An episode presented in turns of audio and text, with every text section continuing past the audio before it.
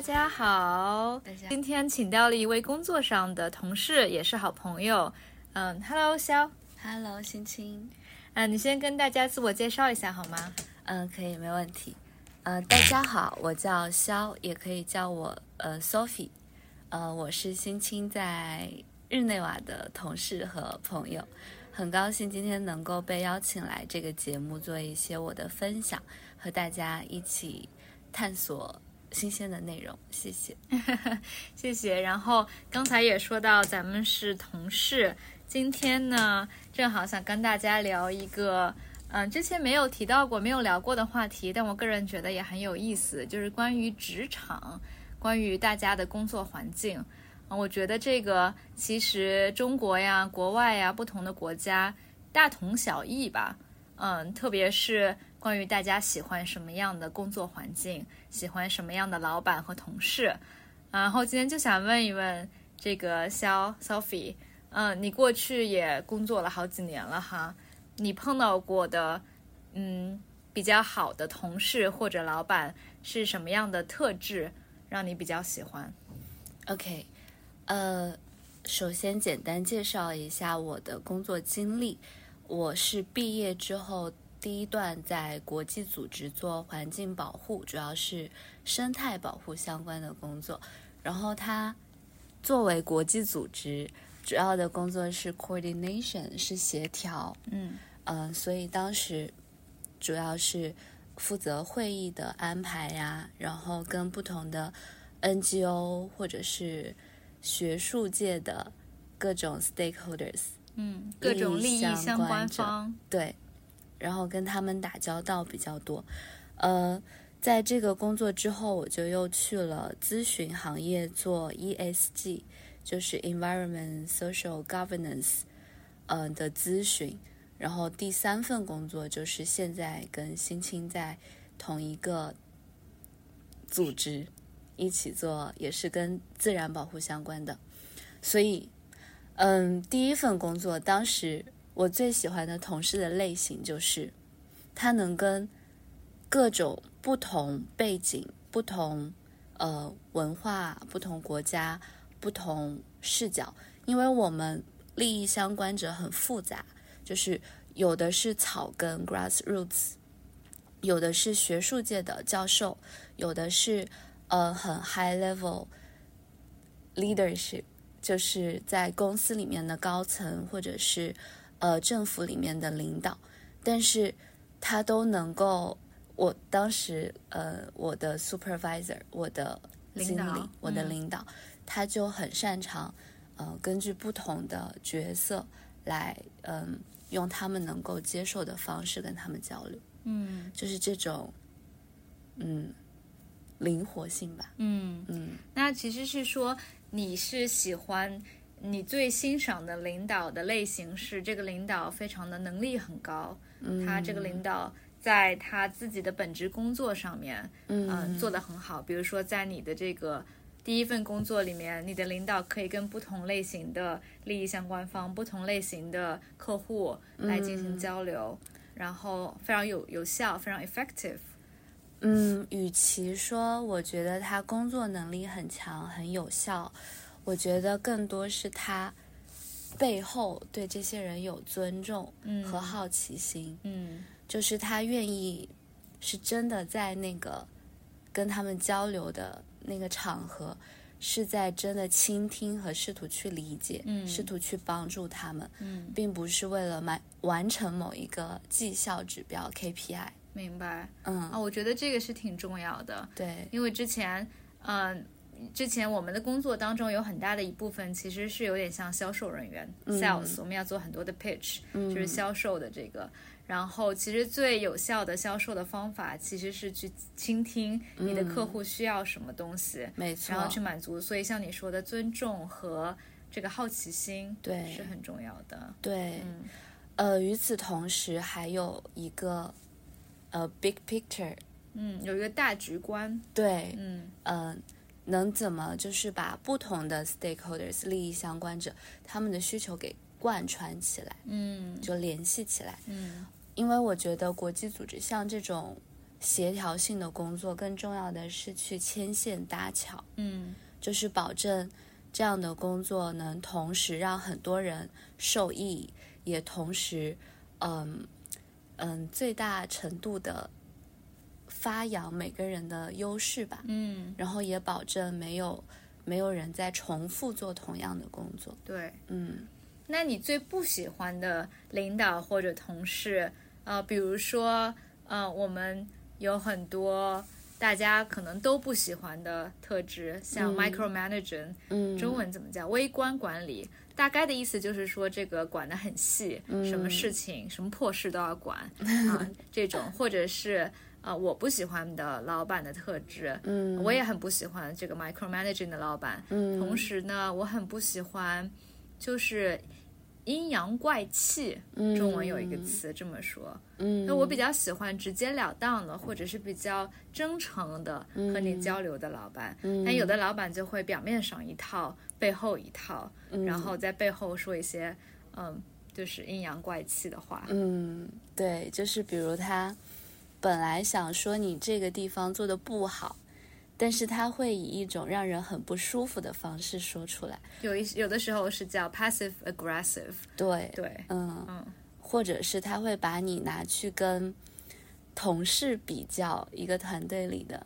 中文里叫拉踩，就是拉就是表扬一个人，踩就是贬低一个人，嗯就会让你们处于本来大家都是相亲相爱的同事，就会发展成竞争关系，其实并不好。对，其实中国有好多的现在呃职场的嗯文化，他们叫狼性文化。其实说白了就是，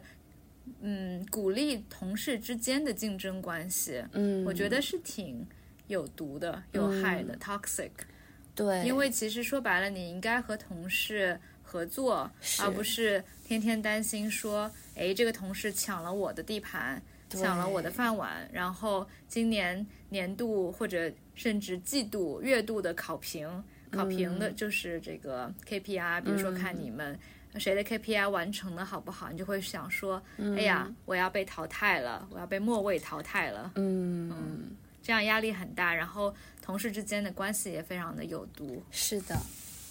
对，而且又想到，其实一个人每天大部分的时间都在工作，周一到周五是吧？嗯如果你在工作上都不是很舒服的状态，那你的你醒着的大部分时间其实都是很不舒服的。嗯，还挺惨的。那你、嗯你觉得对你来说有什么特别 trigger 你的，就触发你的不喜这种欢不喜欢的电脑东西？嗯对，像你刚才说的那个微观管理 （micromanagement），还有嗯阴阳怪气，我觉得跟刚才我提到喜欢的领导相比之下，他就是他的反面，就是不尊重你、不信任你，所以他才想要事无巨细的掌控你，嗯然后把自己的想法强加给你，嗯就是不尊重你作为一个个体有自己做事的风格也好，自己的想法、自己的计划，呃，所以这也是非常自然的跳到了我的第二段工作经历。我第二段工作就，嗯、工作本身我挺喜欢的，但是我的老板就跟我很八字不合，中文对叫，八字不合怎么解释？就有点像英文里面你可能有十二个星座，这嗯个 zodiac，、然后你觉得你的 zodiac 就是不跟他相冲突了，那对个气场。气场相冲突。嗯，那个 vibe 就没有那个 chemical ，chemistry。哦 chemistry， 嗯对，然后所以那段工作就是我在技能上学到了很多，但是我整个人的职场发展并没有很顺畅，就有一种被堵住的感觉。嗯然后他就会把完全没有可比性的两个同事放在一起来比较，然后也不会客观的承认你做得好和做得不好的地方，而且会想要控制你工作以外的时间，比如说我的周末，我对这里有一个职场上中国很常见的，嗯、我不太认可的做法是，会把你的朋友圈，就是你的 WhatsApp 或者 Instagram， share 给你的老板，他就可以知道你放假的时候在干嘛，嗯，然后他就知道哦，你周末去跑步了，去玩了，并没有在加班，他就会很很不开心。我觉得这个特别的有毒，就是首先，嗯、这个 work-life balance，或者说这个你的生活和休息的时间和工作的时间本来就是一个平衡，嗯我就且不说，嗯，周末就是且不说周中的加班，周末本来就是法定的休息日，你无论做什么都是你自己的决定，对啊，而且。我我们在国际组织工作的话，我觉得大家还是比较尊重嗯这个周中的工作时间。比嗯如说说好了九点上班，六点下班，那最多加班到七点，然后七点以后，如果你不回邮件、不回电话，就是完全大家是可以理解，可以理解的是嗯 expectation，、期待是说你不用回邮件，嗯，但是在中国的话，期待是周末应该加班，对，这个非常非常有毒。是，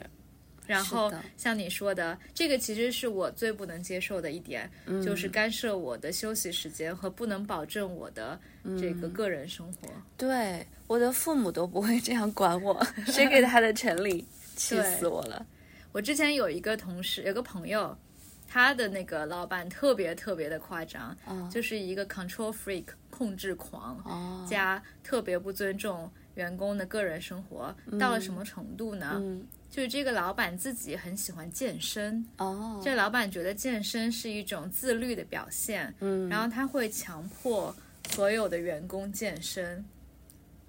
就是他们这个公司公司跟健身没有任何关系，他们不是健身 coach 教练什么的，哇，是一个科技的初创公司。好吧，但是他会，他逼迫所有的员工中午十二点要花一个小时，晚上要花一个小时去健身房，如果不这样做的话，会怎么样？他就也很生气。好可怕，我觉得魔真的鬼式是魅影。控制狂。嗯，嗯我觉得，我觉得这件事情，如果他是在强迫大家健身，在我的视角，没有那么那么的，怎么说，特别的过分，难以忍受。毕竟是对你身体有好处，是吗？但如果他是强迫你去做一些毫无意义的琐事，啊，那就更不能接受了。对，或者是像我听闻，就是有一些好吧朋友他们在的单位就会强迫他们做很多汇报，啊，毫无意义的，嗯或者是嗯、出去玩还要让他们写一些心得体会，嗯，对对，这就真的是难以，对，嗯我觉得有一点好处是，嗯，在国外生活这边的话，嗯，工作和生活分得比较清楚。嗯，像我有一个工作手机，有一个个人手机，嗯然后我的同事是看不到我的朋友圈，对对，是的，而且也没有办法在非工作时间找到我，不像微信哈，什么时候是都可以找到你。嗯对，嗯。嗯，那你最喜欢的就是工作环境，就是最嗯一个非常重要的特质，对你来说是什么？嗯，只能说一个特质。对，嗯，最重要的吧，可能对我来说，一个很重要的特质是，嗯，culture diversity，嗯有点像你第一个说到有一点，就是我很喜欢在嗯一个有很多不同的文化背景、不同国籍嗯啊，或者不同性别这样的工作单位工作。 OK，、嗯那我可能我也喜欢 diversity 这一点，多样性。那我觉得更喜欢的是 innovation 吧，嗯，就是鼓励有创新的，对，嗯就是大家不是处于哦，以前我们这样做做得非常好，那我们就只这样做。嗯我们可以，当然可以，就是把 best practices 最佳实践都继续做下去。与此同时，我希望我的团队会鼓励你去做尝试，嗯对，而且他们会很包容你的失败，他们的期待也不是你一次性就要把它做到满分。对嗯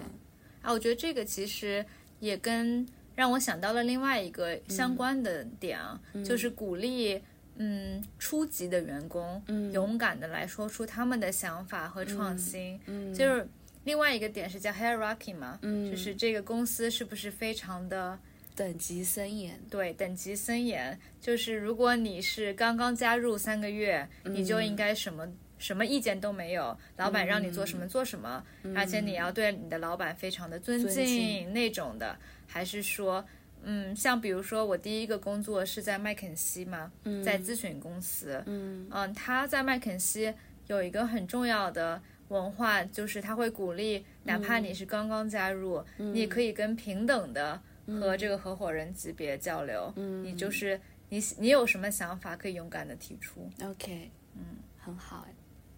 对挺好的，这样的话，我觉得就可以更加鼓励创新的意见，然后也更加包容。嗯，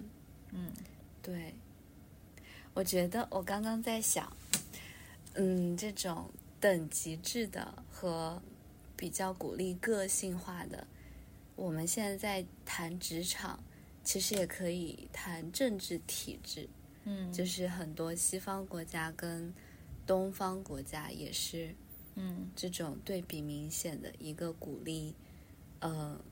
中央控制啊，嗯或者是不同等级之间的上下管理，嗯然后一个就是更加鼓励个性化的自主创新，嗯，嗯对，这个肯定跟我觉得，嗯，比如说东亚的文化里面都有这个长辈，呃，长幼有序。什么这么一君个君臣臣父父子子。对对对，来给大家解释一下什么是君君臣臣父父子子。好的，这是一个中国的文言文里的语句，嗯然后“君君”它是一个动词加一个名词，“君”就是对待君主一样的状态去对待君主，嗯就是“君君”；“父父”就是像对待父亲的态度一样对待父亲，呃，“臣臣”就是像一个该作为臣民。臣民，嗯就是下属的状态去做好你的下属，这样谦谦卑，甚至很低微。然后子子就是像一个子女该有的样子去孝敬。对，嗯嗯就是每一个人在这个社会里面有他的地位。嗯，如果你是君，你是这个一国之主、君主，你就应该有君主的想做的事情。嗯，如果你是子女，你就应该做子女应该做的事情。对，这个在中国、在日本都是这样子。是的，当然，我觉得这个也有好处，嗯因为社会非常的有序，也非常的尊老爱幼。嗯，尊老爱幼是我们从小就被洗脑的非常重要的一个 美德，对不对？嗯，对，也有好处，但是对，也非常的传统。比如是说，的在这个体制里面，如果你是女女人，你是妻子，嗯，你就会你就有这么一个 stereotype，对吧？嗯、你妻子就应该做好妻子要做的事情。是的，所以这种就什么时候要遵守这种等级，什么时候要鼓励个性化和创新，我觉得也分事情和分你工作的单位吧，嗯地方。对，而且也不是说鼓励创新就不代表你不尊重你的老板。。对对嗯嗯嗯，就是有，当然这都有一个平衡，是我们的还是会尊重。当然，你老板在你的工作环境当中比你有经验，更加对资深，对那你应该听取他的意见。是的，但是呢，同时又找到一个好的沟通的方式来对表达你自己的建议，是的，是的，是的，嗯，嗯都是一个平衡。嗯嗯，好呀，我觉得这个今天说了好多，其实相关联的有好多的这个特特质，嗯哼挺有意思的。对，谢谢 Sophie 今天跟我们分享。谢谢心青今天提这么有意思的话 题。